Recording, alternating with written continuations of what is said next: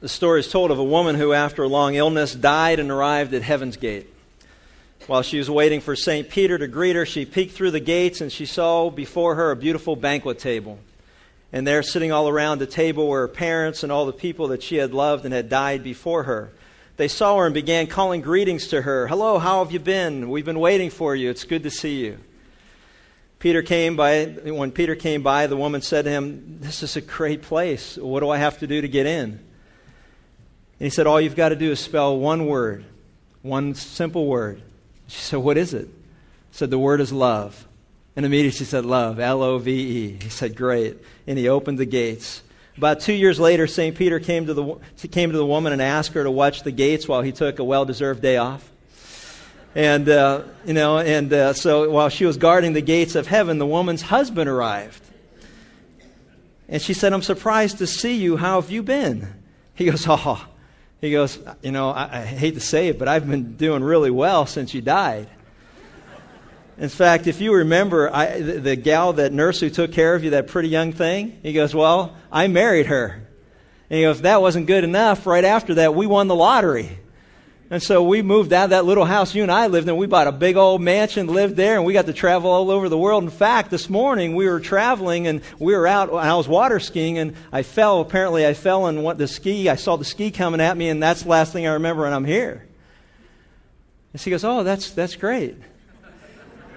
And he said, This is a great place. What, what do I got to do to get in? She said, Well, all I've got to do is spell one simple word. And he goes, Oh, what's the word? She said, Czechoslovakia. You know, the, the point, while doctrinally incorrect, uh, there, there's, still, there's still a good lesson that we can all learn from that man's bad example, his lack of discretion. You know, in our ongoing study through Luke's eyewitness account of the life of Jesus, we come to a passage that focuses our attention on a good lesson that we can learn from another bad example. A good lesson from a bad example. If you've got your Bibles before you, turn with me to Luke chapter 16 and we'll go through that together. And we'll take a look at what the lesson is that we can learn from a bad example.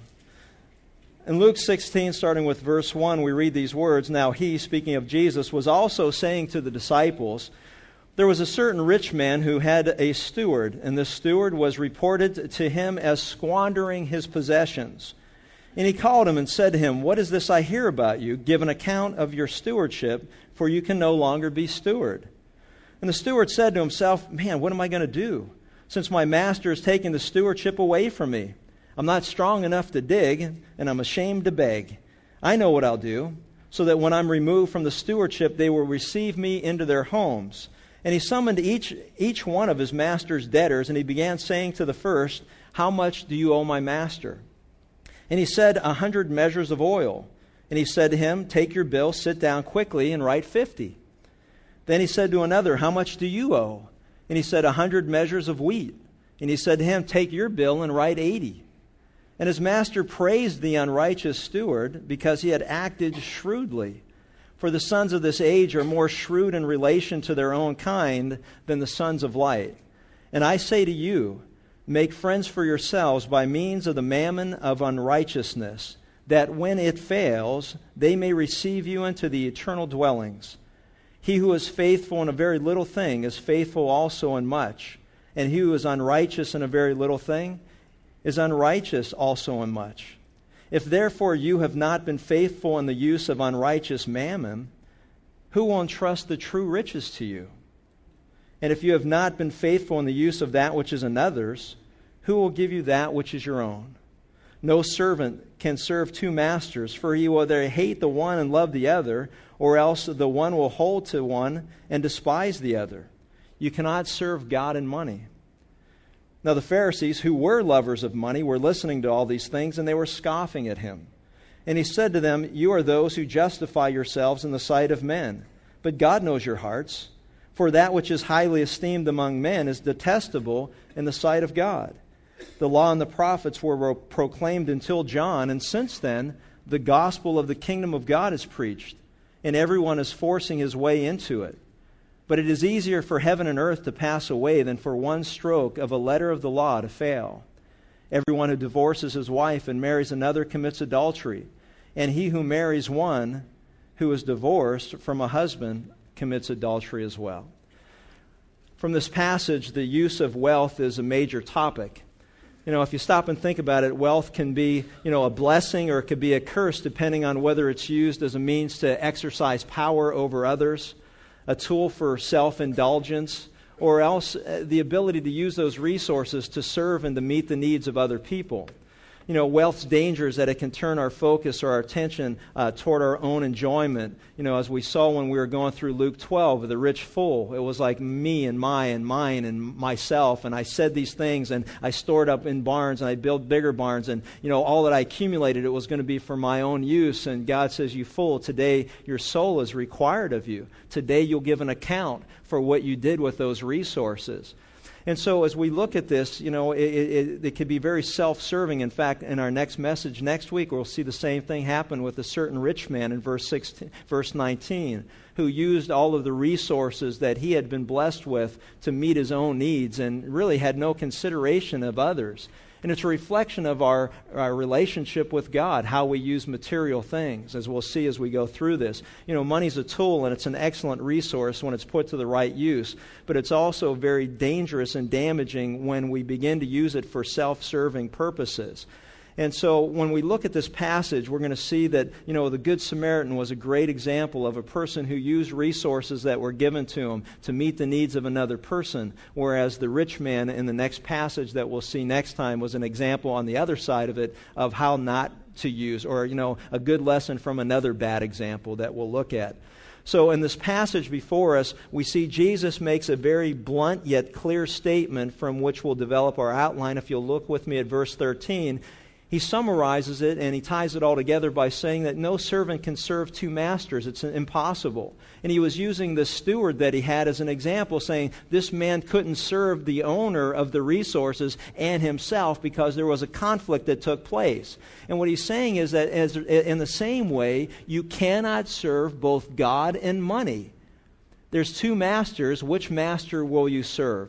And that's the, uh, the, the focal point of the passage. And the first truth, you know, that of not being able to serve God and money, is seen in verses 1 through 8 in the accountability of the unjust steward that we have before us in our outline the accountability of the unjust steward. In verse 1, if you'll look again with it, it says, Now he was also saying, there was a continuation, and so it's important to recognize that what we had already studied in, in Luke chapter 15 is a continuation now. It's, it's, a, it's a furthering of the teaching. He's saying, Now he was also saying to the disciples, he was reminding them of, okay, remember the parable that we had just gone through, you know, the lost sheep and the lost coin and the, and the lost son, and how when the son came home, there was a brother that didn't rejoice. And he looked at him and said, You know what, you're wasting wasting resources. It's kind of that attitude that said, What are you throwing a party for this guy for? Because, I mean, he wasted all, he squandered away your resources. He comes home and you throw him another party, and now you're squandering away more resources. And it's the same attitude that they had toward the woman who, who anointed Jesus' feet. You know, when Judas, who supposedly was so concerned about Jesus, said, Man, you know what? We could have used that money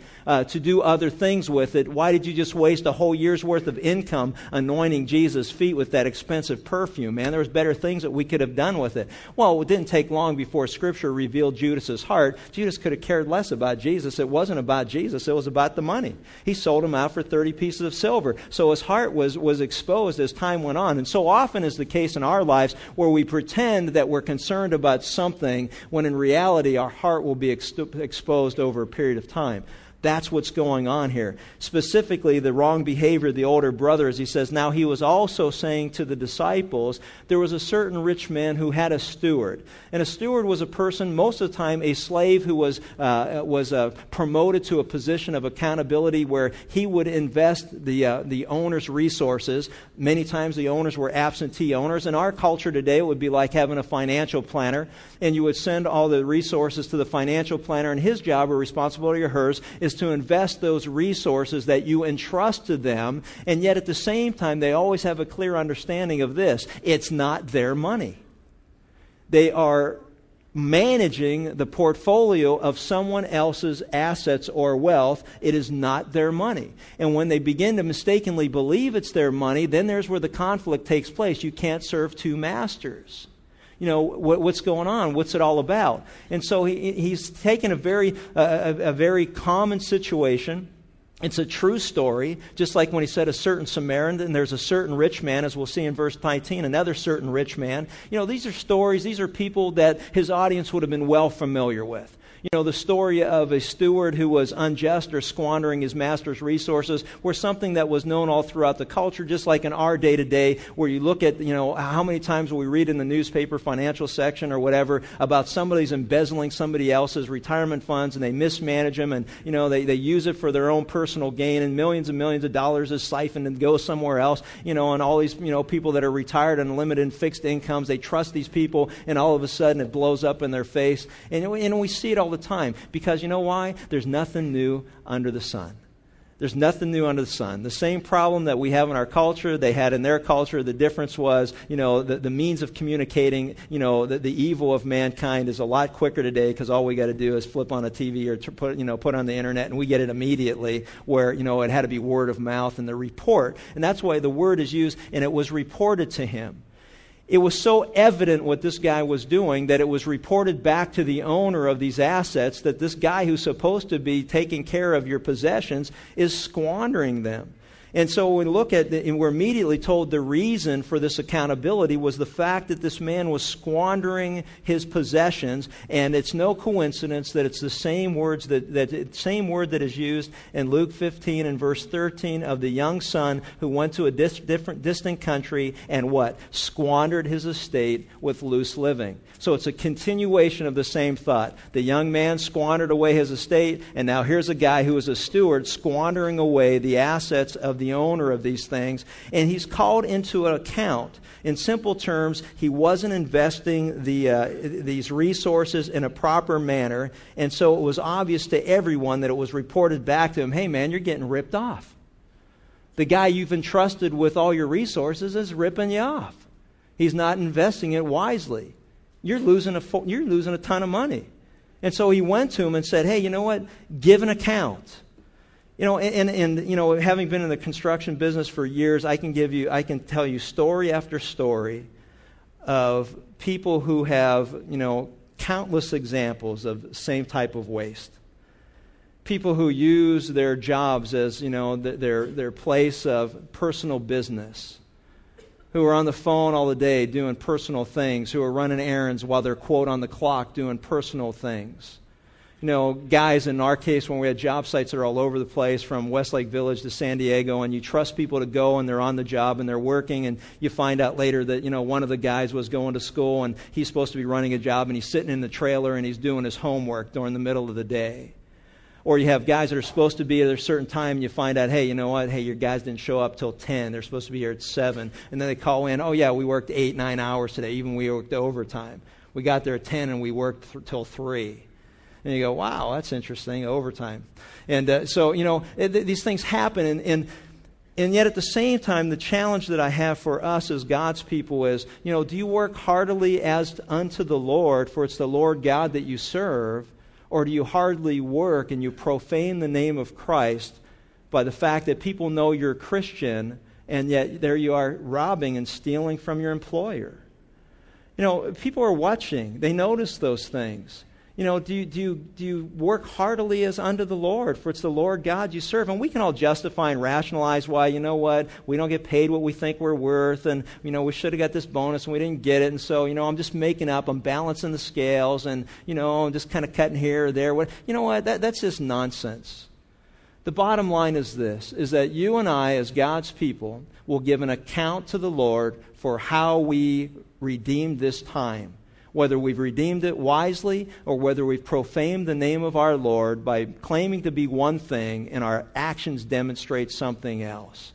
My challenge to you is this if you are working for someone, anyone, even if you are self employed and you work for your customer, then you work heartily as unto the Lord, for it's the Lord God whom you serve. Because guess what, folks? Don't be deceived. God's not mocked. Whatever man sows, is going to reap. Payday one day, and this guy's payday was about to come.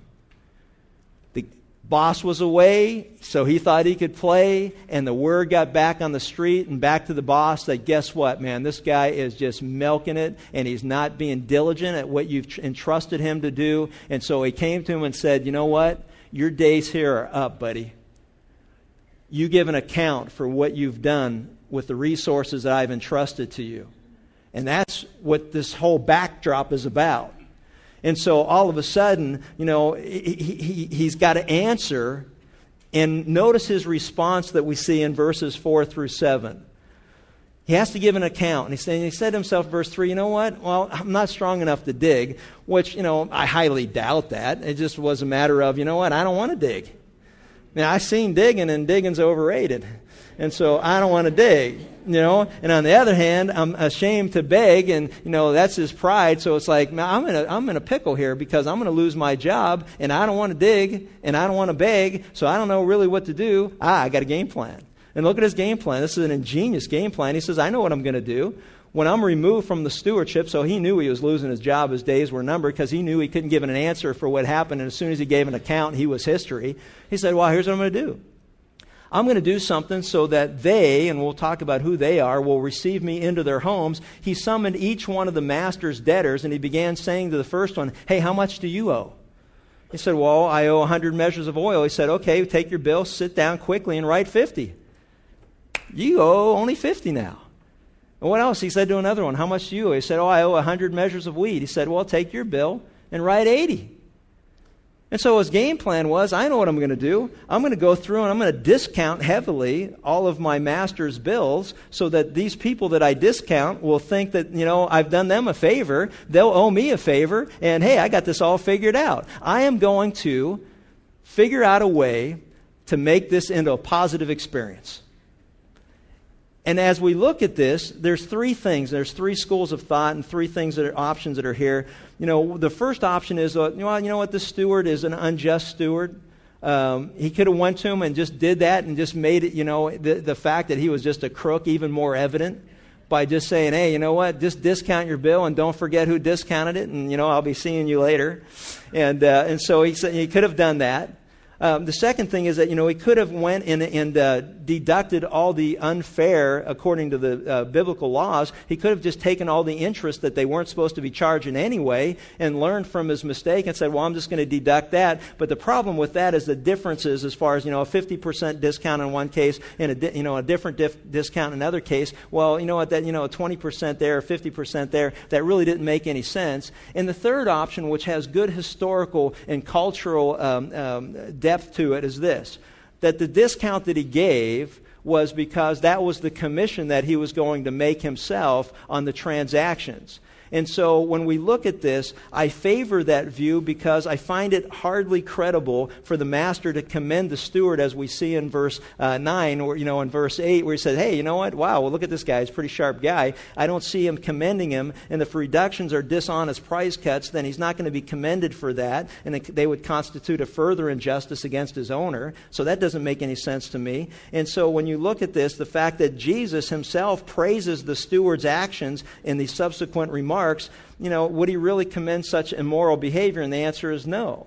And so it makes sense when you look at it that, you know what, what he was doing was saying this, you know what, I'm going to take a hit now and I'm going to get it returned to me later. And I want you to understand that because that's exactly the application of the message that Jesus is going to give, and that is this. You know what? Take the hit now for future reward be shrewd in how you conduct yourself, have a end game in mind in what you're doing, and sometimes take the sacrifice today, which is very biblical. You know, hey, every day, t- pick up your cross daily, deny yourself, and follow me. You know, denying yourself today for that which God has for us downstream. So rather than getting that, you know, and here's and here's one of the things I want to share with you that will, will help all of us focus more on biblical truth and not get caught off on rabbit trails. Because this is what the devil wants to do. He wants you to begin to debate and argue which of those three positions is accurate. And, and all I can say to you is, who cares? Does it really matter? Because that's not the message. That's not the point of the passage. The point of the passage is what is about to follow, and that is the application that Jesus has and he makes for his disciples, including you and me today. So rather than waste time on these things about, well, you know, I don't know if it was a commission and I don't know if he was just, you know, acting this way or that way, or, you know, it, it doesn't really matter. Don't miss the point. And this is the point. The point is his application extends in various directions, which we're going to take a look at. So, picking up in verse 8, uh, the first part of the verse, and it says, And his master praised the unrighteous steward. So, there's an argument that says, well, the guy was a crook. But at the same time, he was praised because he acted shrewdly. For the sons of this age are more shrewd in relation to their own kind than the sons of light. And so there's a couple of different directions that we're going to go with this, but the application is very simple. He's saying that, you know, there's a temporal view of life and there's an eternal view of life. There is a view, any financial planner can tell you, there is an immediate return view or there is a long term view. There is, what are you in it for? If you're in it for the long term, if you're in it for, you know, you're 40 years old and you're, you're in these accounts because you want to set up a retirement, then guess what? You're going to have peaks and valleys. You're going to take some hits along the way. But at the end of the day, you're moving in a direction that you're going to accomplish your end goal. If you're in it just for today, then you know what? As soon as that stock goes up, hurry up and sell because I need them, I want it today. And there's two, there's two viewpoints of looking at investments. And all Jesus is saying is, is that, you know what, the world we live in is very good at using resources for their own purposes. In the business community, it's, I mean, it's amazing to me. People, when they make decisions about who they're going to do business with or who they're going to basically do favors for, it's always, how can this person help me out down the road. Therefore, I want to have a relationship with them so that when I'm in need of something, I'll call in a favor. Hey, remember when I did this for you? You owe me one. Construction industry, it's always that case. Hey, you know what? On this job, hey, can you do us a favor? Can you discount some of these change orders because, you know, the budget got thrown off? But you know what? We got this job over here, and if you can do that, then we'll give you this one. And if you'll just deduct from that one, we'll go ahead and do this. And it's constant. It's always, you're always negotiating. You're always involved with, okay, you know what? Well, we'll go ahead and do that there's always the promise of this or whatever. And you know, and after a while, you know whether people have credibility or not. When they say they'll do something, that they'll do it. And you kind of go, okay, I'll help you over here, but you help us over here. See, now what, what Jesus is saying is, hey, guess what? The world is good at that, but God's people stink at this. We're just terrible at it. We don't know how to do this. He said the world is good at this, but the children of light, which is another name for God's people, they don't know how to use the resources today for benefits downstream. We don't know how to do it. You know, the cults know how to do it. They're excellent at it. It's like, you know what? If you belong to this cult, then we expect you give so much money. And if you give so much money, we're going to network with you people in our church and we're going to give you these jobs and this job and that job and this one and this business and that business. And it's all networked together. And you know what? That's why it's so hard to leave a cult. You know, people in them, they go, you know what? Hey, I know about it. I, I, I know that what we believe isn't right. I don't really believe that stuff. But you know what? I'm so intertwined with what's going on here. We got family relationships and these things and business dealings. And you know what? It's, it's going to cost too much to step away from what I know to be wrong, so I'll overlook those things. Why? Because at the end of the day, you can't love God and money, can you? So I'm still in it because I love money. Now, I say I love God, but you know, I don't love God. I love money. Money is my God. And so, as we go through this, this is what Jesus is trying to help us to understand. There's the dishonest manager who knew how to sacrifice today for a future benefit. Then there's God's people who don't understand how to sacrifice today for the future benefit or the promises that God has to make. So as we go through this, there is this battle that goes on. You know, we should act, notice, we should act in a shrewd but not dishonest manner when it comes to using resources that God has given us. And in light of this temporal versus eternal mindset, he gives three admonitions in these verses. Notice verse 9. I say to you, make friends for yourselves by means of the mammon of unrighteousness, that when it fails, they may receive you into the eternal dwellings. So the first application is this we are to use our opportunities wisely.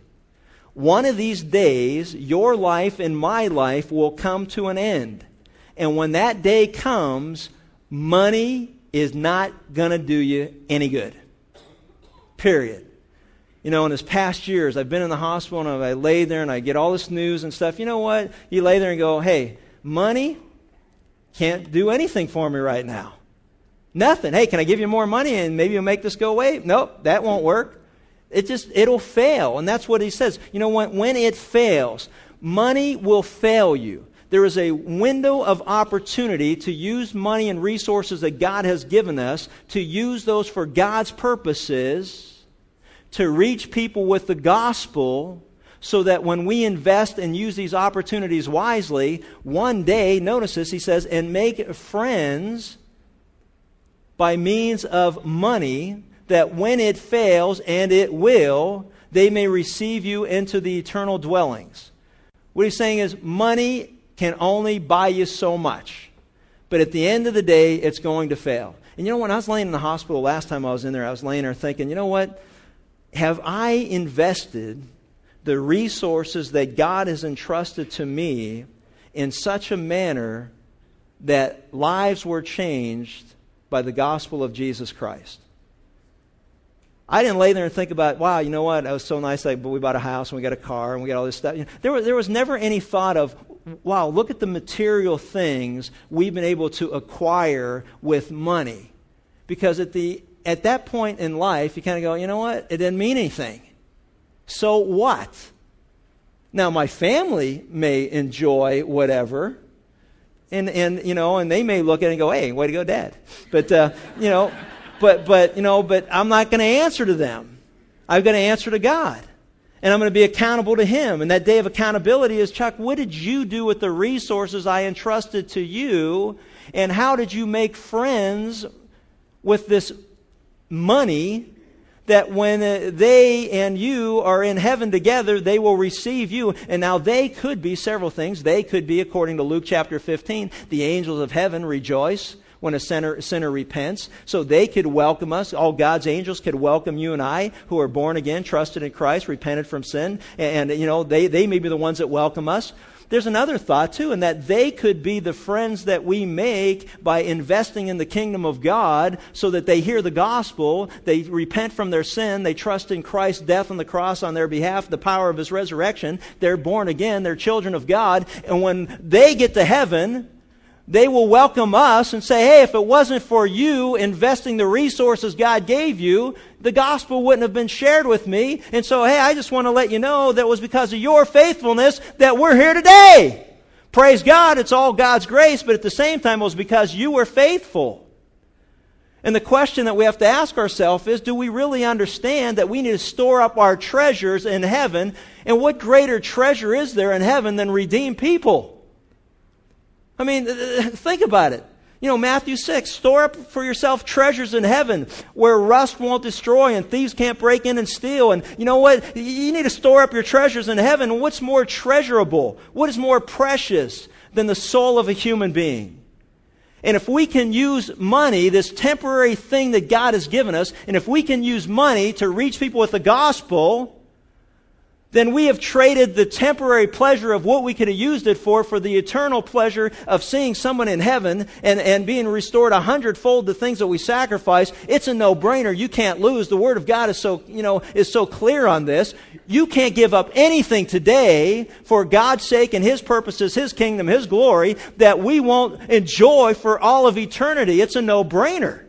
So why do we hang on to stuff that doesn't do us any good eternally? And when you're laying on your deathbed, you're thinking, man, why'd I hang on to all that stuff? I should have invested in God's kingdom because now all my family's going to do is fight over what I left.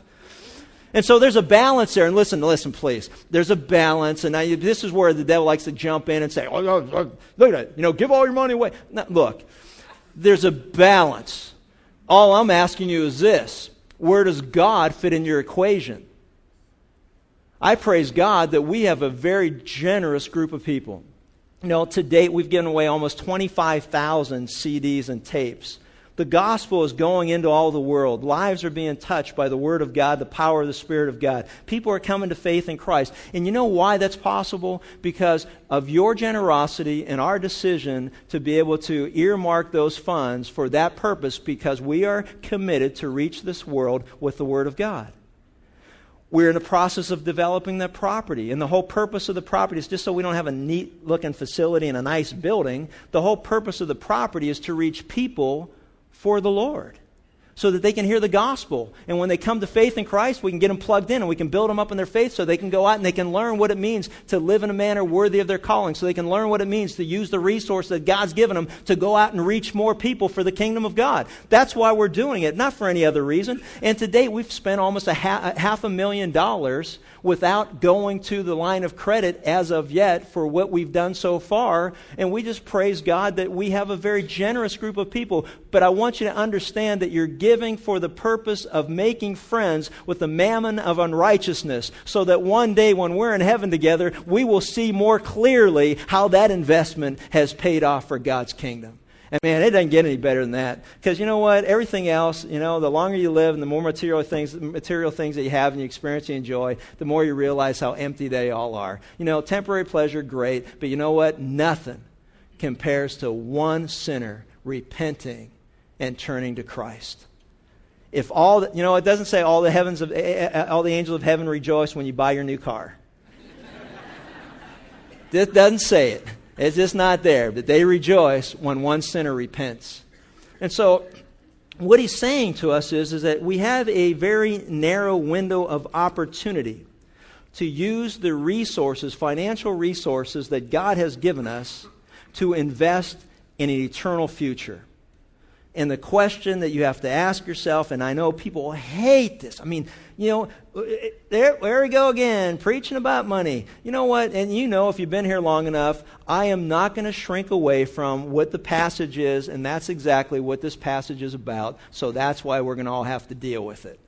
So that's what it comes down to. Don't waste that limited window of opportunity, the brevity of life. Use money today to make an investment in a future which is secure in heaven. Now, the second thing he goes on to say in verse 10 and 11, and that is this He who is faithful in a very little thing is faithful also in much. He who is unrighteous in a very little thing is unrighteous also in much.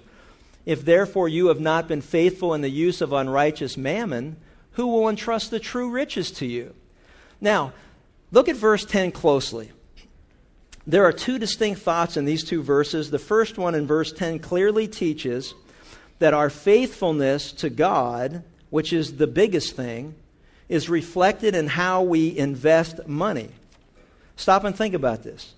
How do you use the resources that God has entrusted to you? Money is a test of our commitment to the Lord. It is a test of our commitment to the Lord. And now this is where it gets really personal, but I've got to ask the questions. Do you tithe regularly? 2 Corinthians 8 9. Do you have a plan, a giving plan, a purpose? Do you propose in your heart to give to the Lord's work for the purpose of reaching people with the gospel of Jesus Christ so that you can make friends with that mammon of unrighteousness? Do you tithe regularly? Does God get from the first fruit of what He has given you? Do you wait until the end of the year and then you try to catch up like so many people do? It's like, okay, we got what we need, we bought what we wanted, now we'll try to catch up. You know what? The whole purpose of tithing regularly is to be reminded regularly of the blessings of God in our life and who comes first. And so if you get paid weekly, you should tithe weekly. If you get paid every two weeks, you should tithe. Every, you know, whenever you get resources that God has blessed you with, you should immediately say, Lord, you know what? I want to recognize that that came from you, and so therefore I'm going to give it back to reach people with the gospel. You know, some people don't like that because it's so personal. But you know what? What I've always said is this that's too bad. It, it just really is. It's just too bad. And the reason that it's too bad is because this is a test of your supposed love for your Savior. Do you really love Him? Does He come first in your life? Are you generous with material possessions? If not, then listen to me carefully. If not, then you don't have the big thing, which is loving God in the proper priority. Our actions, good or bad, reflect our true and not imagined spiritual condition. Are you generous to God or are you self centered with your possessions? And that's why when you read this, see, a lot of times people read that and say, oh, if you're faithful in little, he'll make you faithful in much. That is not what it says. It says that he who is faithful in a very little thing is faithful also in much. If you are faithful in what you do with the money God has given you, it is just an indication that you are faithful in the much, the big thing, which is your love for God. It's not, oh, do that first and then you'll get faithful to God and love God. No, you love God first with all your heart, mind, soul, and strength. And if you do love Him first with all your heart, mind, soul, and strength, it'll be represented and reflected by what you do with the possessions that God has given you. And the biggest lie from the pit of hell is this. And, and I know it because before I gave my life to Christ and trusted Him as Savior, and I'd go to church and I'd hear somebody talking about money, we'd go, you know what, there it is. It's always about money. Churches always want money. There's never enough. They always want more. They're always going on. And you know what? And that is not the case. And you know that. And if you've been here long enough, you know it. That's why the boxes are in the back. This is between you and the Lord. And the, and the bottom line of this, I'm not going to hammer anybody. I'll never ask anybody specifically to give any money because I've always said, and I've had people say, hey, you know, you got a vision program, you got this building fund, you know, how much money do you need, whatever it is, and say, you know what? The bottom line is that's between you and the Lord. I will never ask any person for a specific amount of money. I will never take a specific amount of money in exchange for some position of, of authority or power. You know what? That's between you and the Lord. You decide what God wants you to do with the resources He's entrusted to you. And you know what? And we're fine with that because we know this that our God is not limited in what He can do. And so this isn't about some underhanded, subconscious way to try to get more money. This is about making you become more accountable and also recognizing that one of the greatest ways that you have to reflect the love that you say you have for God is how you use the resources that God has given you. So you say you love God? Well, we'll see. And so will you, by whether you're generous towards God or generous towards yourself. And I've always been challenged by this thought. You know, as we walk and mature in our faith, we should always increase our standard of giving and not our standard of living because the longer we walk with the Lord, the more we recognize that, you know, temporal things are just that, passing. But you know what? Things we invest that have an eternal future to it, the lives of people, the souls of men and women, you know, I can't wait to get to heaven and have somebody come and say, hey, listen, I just want to thank you because your church was committed in, in, sending CDs and tapes around the world, and I heard a message and I gave my life to Christ. And you know what? And it was only because of that tool that God had given you and the resources that God gave you to use. And it's like, man, we're going to have, we're going to have a great time in heaven one day seeing how God used the faithfulness of the, the resources we had to magnify his kingdom. You know, Jesus is so concerned about money and how we use it because money is not neutral. You know, I've often heard people say, well, you know, well, money's neither good nor bad. And to some degree, I agree with that. You know, they say, well, it's how you get it and what you do with it when you have it. Money's neither good nor bad. And, you know, I say, I, I agree with that. Yet, here's a problem I have. You know, Jesus calls it the mammon or money of unrighteousness. Peter and Paul both called it filthy money, dirty money. And, and what I gather by that is this that money brings out the worst in sin nature. It just does. If you stop and think about it, think about how many times in your family you have had fights and arguments over money. Money brings out the worst in sin nature. It's just nasty. It's ugly stuff. I mean, it's like you got people fighting over estates and people fighting over money and, you know, churches fighting over donors and, you know, and, and all this stuff that goes on. And, you know, and money just brings out the worst in sin nature if we let it control our lives. You know, it just, it, it, that self exam. How many marriage and families fight over money? You know, how many business partners and businesses have been destroyed over money? You know, salaries and bonuses and, you know, this and that and, you know, and it just blows up. You know, oh, there's one scandal after another. All you got to do is listen to the news, pick up the newspaper, one scandal after another. And the heart and the root of it is a love for money. It's just, you know, it's just nasty stuff. You know, even tithing, I've seen families have arguments over whether they should tithe or not. But we should, you know, it's like, you know, well, I think we should, and I don't think we should, and we need this, and we need that, and they fight over that. Okay, well, we'll tithe, we'll tithe on the gross, and they know we'll tithe on the net, and you know, and it's like, oh my, I mean, it's like, what in the world? They, I mean, you just fight all the time. You know, the love of money can tempt folks to do things they would otherwise never think to do. One of the funniest stories I've heard, case in point, is a story of a guy named Jorge Rodriguez the meanest, orniest bandit on the Texas Mexican border. This guy would often slip across the line into Texas. He'd rob the banks of South Texas, steal them blind before they can catch him, and slip back over the border, go to Mexico. No matter how hard they tried to find him, they can never find him. Finally, the Texans got so fed up with it, they brought in a guy, no nonsense, toughest Texas Ranger that they knew. They put him on the case, and sure enough, within two weeks, he found this guy, tracked him down in Mexico on a bar, went into the bar, pulled out both guns, and said, You know what? Freeze. We've got you, and uh, you you need to surrender and tell us where the money is. And he started to get a little bit, you know, upset with him. He said, you know, hey, tell us where the money is. If you don't tell me where the money is in 10 seconds, I'm going to blow your head off.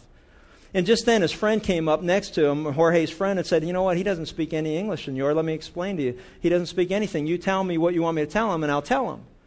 And so he begins to tell him. He said, You tell him to tell us where the money is and he said that you know, or they're, you know, or they're going to blow your brains out. And Jorge looked at him and looked at the you know Texas Ranger, saw the guns, and said, well, you know what? Tell him if he goes down at the end of the street, there's a well down there. If he goes into the well, four blocks down, four bricks down, if he pulls that brick out, all the money that I've stolen, there's probably a million dollars. I hid it there. He can have it. He can take it if he just leaves me alone. And so this interchange goes on. The Texas Ranger goes, okay, and, and he hears the, he said, what did he say? And his friend looked at the Texas Ranger and said, he said, you know what? Go ahead, loudmouth. Blow my brains out. I don't care what you say.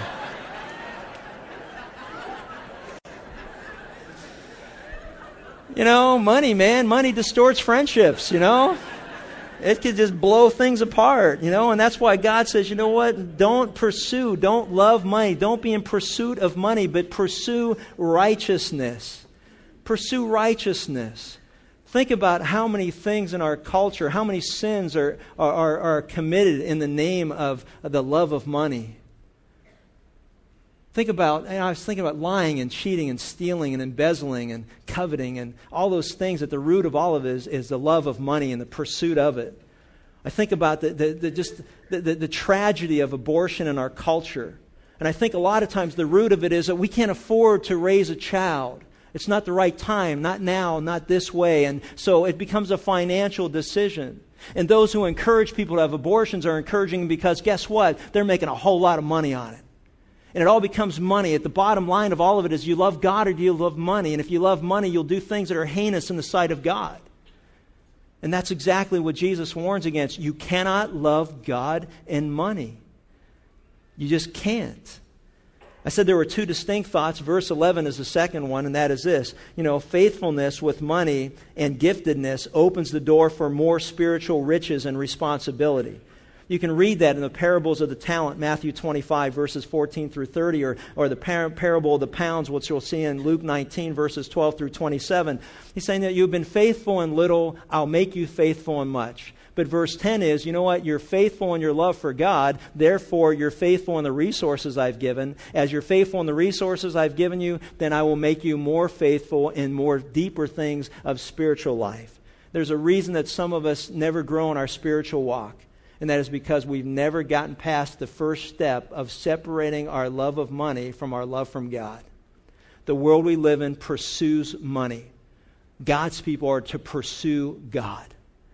He says, Seek first the kingdom of God and his righteousness, and all these other things will be added unto you. They all take care of themselves. They all fall into place because they're not the primary focus. You know, the third and final application for this section is that we, we have to be wholly devoted to God. And that's what verse 13 is. You can't serve God and money. You can't serve two masters. The steward couldn't serve his master as the owner because he started to think that he was his owner. Just as a financial planner today would start to misbelieve that the money that he's entrusted with is somehow now his money and he can do whatever he wants with it. You know, you see that all the time. You, you have servants that work for people that are very wealthy, and they start, you know, walking through and living in the house, and they start thinking, hey, you know the owners are gone, they're out of town, I'm going to have all my friends over and have a party. It's like, well, wait a minute, it's not your house. Well, yeah, but I've been here, like, you know, they think I got squatters' rights. You know, but I've been here two, three, four, five, twenty years, and so you know what? This is all mine. And then you know what? Uh, one of them dies, and all of a sudden, you know, the, the, the, the family takes over, and they bounce all these people and say, "But I've been a good employee. You know, this is my house." No, it's not your house. You, you, were, you were, you know, it was gracious enough that you were able to live here as long as you did and enjoy the resources that were here, but they were never yours. And guess what? Not only should God get his tithe off the top, but we should also consult with him as to what to do with the other 90% as well, since it's all his. You know what I'm saying? It's like, okay, I gave my tithe, I can do whatever I want with the other 90%. No, no, no, no, no, no. It's not yours.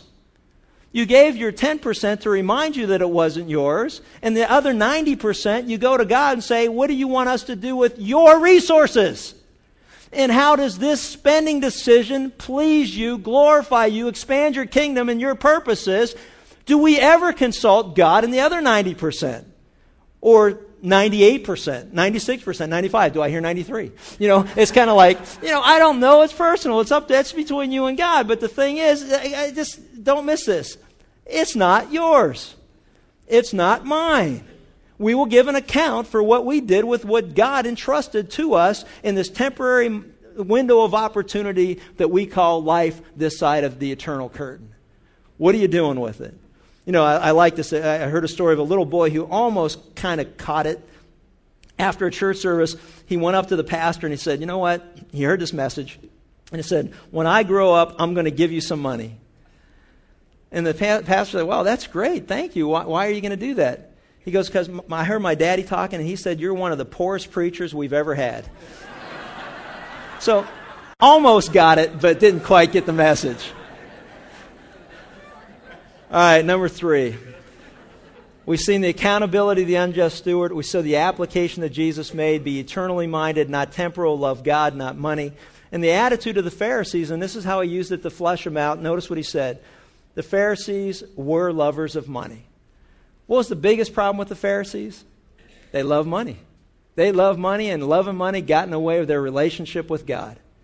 And it said, notice what it said. They were listening and they were scoffing at him. The word in, in, literally in the Greek means that they turned their noses up at him. Just like people who hate messages and sermons on, you know, what the Bible has to say about finances, they walk out and they go, you know, and they get really nasty about it, and it's like, you know, and they, they try to distort it and take it out of context and try to make it say something it didn't say. And I, I heard you say this. No, you didn't. You want me to say that because you got a problem. It's between you and God, but you're a lover of money. You don't love God. So, you know, deal with it. But the thing is, like Jesus said here, you know what? God knows your hearts. Verse 15, he said to them, You, you justify yourselves in the sight of men, but God knows your hearts. For that reason, you know, which you highly esteem among men is detestable in the sight of God. Think about the world we live in. The world we live in is more concerned about what people think of us and how we use money to give across an impression about us than what we care about what God thinks of us. You know, look at the clothes he wears, look at the clothes she wears, look at the car they drive, look at the house they live in, look at this, look at that, whatever. And there's nothing wrong because some of the wealthiest people in Scripture were people that loved the Lord but they never put their material things ahead of their love for God. And I believe that God would have came to them and said, you know what, time's up. I need all of that for this purpose. They all said, fine, thank you for letting me use it while I used it. Because, you know, there's nothing wrong, like I said, with wealth in and of itself. It's just a question of whether it distorts your love for God. Where does he fit on the priority list? And what Jesus was saying to the Pharisees, he said, You're more concerned about what people think of you than what God thinks of you. And when we start living our lives more concerned about what people think of us than God thinks of us, then it opens the door for us to do a whole bunch of things that are just wrong before God. We have got to get to the point where, you know what, Lord, I don't care about what others think of me as long as you are pleased with who I am and what I do in your name. And if others are pleased, praise God, take note of them, hang around them, because those are the people you want to call your friends. And if others aren't pleased, then bad company corrupts good morals. Just run from them as fast as you can and make sure you have fellowship with people who are like minded. That you know what? There's nothing more important than pleasing God in how we conduct ourselves. Are you pleasing God in your life? And lastly, as we put this together, look at the answer that Jesus gives. He said, You're those who justify yourselves in the sight of men, but God knows your heart. For that which is highly esteemed among men is detestable in the sight of God. He says the law and the prophets were proclaimed until John. And since then, what a wonderful turning point in human history you know, the Word of God, the laws of God were proclaimed so that men would see that they all fall short of the glory of God, that all of us are sinners, none of us are righteous, we can't maintain the laws of God. When John the Baptist came, he preached repentance, and from that period on, it was preaching the gospel of Jesus Christ. If you want to be right with God, the Bible says, repent of sin, turn from sin, turn from your love for money, turn from coveting, turn from lying, turn from stealing, turn from cheating, uh, turn from all these things that reflect your love for money repent, turn from that, turn to God, trust that Jesus Christ died for your sins on the cross, trust that He rose again from the dead, believe in your heart that God raised Him from the dead and you shall be saved. Receive Him as your Savior. The Bible says you become a child of God to those who believe in His name, that you love Him more than anything else. Everything else pales in comparison. He said that, you know what? And then since then, that's the gospel the kingdom of God is preached. And everyone is forcing his way into it. Notice this all started in verse 1 of chapter 15 when they asked the question, Why do you receive sinners and tax gatherers? He said, Because they all want to get in the kingdom of God.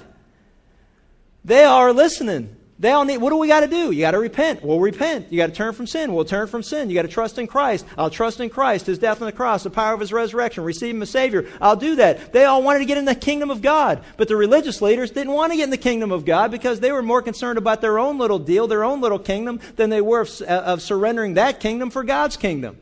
And he just pointed it right out to them in a very loving way. He said, Man, it's easier for heaven and earth to pass away than for one stroke of a letter of the law to fail. He's saying, you know what? God's word is eternal. God's word is non negotiable. God's word is the same yesterday, today, and forever. That is his plan of salvation, and I am not changing it for you, Pharisees, you, scribes, you in the, the 21st century. I'm not changing it for anybody because my word is forever. And then it, it, it kind of you look at this and go, wow, where'd this come from? Everyone who divorces his wife and marries another commits adultery. He who marries one is divorced from a husband and commits adultery. It's kind of like, and throw that in there. and it's like, oh, you know, and that's, that's how I was reading it. It kind of feels that way. It's like, and in here, and by the way. And yet at the same time, when you look at it, they were people that threw aside, when you look at the context, they threw aside the Word of God for their own benefit. And the Word of God was very clear that, you know what, you shouldn't be divorced. And they all said, you know what, we don't like that part of the Word of God, we'll throw it away. Boy, aren't we doing that in our culture? I like the part about heaven, don't like the part about hell. Next week, is a hell real place? We'll find out. But it's like, you know, I like the part of heaven, don't like the part of hell. Like the part about love, don't like the part about sin. You know, and I don't like the lists of sin specifically, you know, but it's kind of generalities, that's okay. But it's kind of like we're that way. And that's what the Pharisees did. They say, I like this part, don't like that part. Oh, throw that out. And so they would just make any excuse. I mean, their bottom line was if you wanted to get divorced, they'd just say, you know what, I just don't like the way she cooks. I don't like the fact she doesn't cook. you know, whatever it is, they just threw it out. So that's it, you know, and that's all that it took. And, and that was all that it took. That was enough to say, therefore, hey, this marriage is out the door. And at the other, and the other side of it is, you got to wonder too, you know, in our culture, how much divorce is a result of love of money? Wow. It fits. At first glance, you think, well, this is kind of strange, but he used it as an illustration. You know what? And on top of that, you throw aside the laws of God as if, you know what, they have no eternal purpose or significance. You cast it under feet, you just throw it aside. And see, and I don't want us to do that. I don't want us to get to a passage like this and say, you know what, um, I'm, I'm convicted about it. We need to be more purposeful in our giving. We need to have a giving plan. We need to start tithing. We need to start doing these things. And you know that as you sit here because God's Spirit is, is testing you. Do you love God or do you love money? But it doesn't take long to walk out the door, get out to the parking lot, and begin to convince yourself that what you heard is going to go away eventually. You know what I'm saying? It's like, oh. you know, because I see it, I see it, I see it, because I greet you as you walk by, and I just see you walk by, going, uh, uh, yeah, have a nice day. Uh, uh, uh, uh Hey, have a nice day. You know, see, here's the thing. Isn't it a wonderful thing to be presented with God's truth so that He can set you free from the bondage of sin? And selfishness is sin. And hoarding up for yourself is sin. And not being rich towards God is sin. And not putting God first in your life is sin. And you wonder why you have bondage. And you wonder why you have baggage. And you wonder why your life is so miserable and falling apart. It all has to do with the fact that you just need to be obedient. Hear the word, do the word. Hear it, do it. Just do it. And then praise God when He frees you from the bondage of material possessions that end up possessing us. There's a whole bunch of stuff here, but make money your servant. Be wise stewards. Use money which is temporary to accomplish that which is eternal.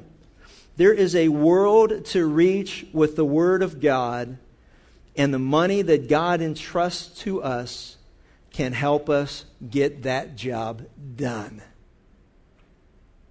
And what a reunion in heaven one day that we took that which is temporary and turned it to that which is eternal. Let's pray. Father, thank you as you continue to challenge us in your word. Thank you for shaking up our comfort zone, for afflicting us in our comfort zone when our comfort zone is wrong before you. God, this is such a personal thing, but it's very clear from, from what we read that it's a reflection of the love that we say that we have for you in our heart. If we seek first your kingdom and your righteousness, if we love you with all our heart, mind, soul, and strength, you tell us that everything else, all our other needs, will be added unto us. They'll just fall into place. God, help us to be faithful with the mammon of unrighteousness, with money, to use it in such a way that we make friends that will welcome us one day in eternal dwelling places. God, what a wonderful day that'll be. Thank you for allowing us to see just glimpses of that even here and now when we hear stories of people who have come to faith in Christ because they've heard the gospel proclaimed, because of the generosity of your people. As we use those resources to build a new facility, God, we ask that you prepare the hearts of those that you will have come even before we even take occupancy, so that their, their, their soil, their hearts will be rich and ripe to receive the gospel, the seed of the gospel. We pray that as we invest money in other areas, whether it's in missions or prison ministries or our children's ministry or any area that we, uh, that we use to you know, gain an audience for your great love for them, that we will continue to ask that you multiply those resources in a mighty way. And that we would be willing to exchange the temporary pleasure of material things for the eternal redemption of God's people. And we pray these things in Christ's name. Amen.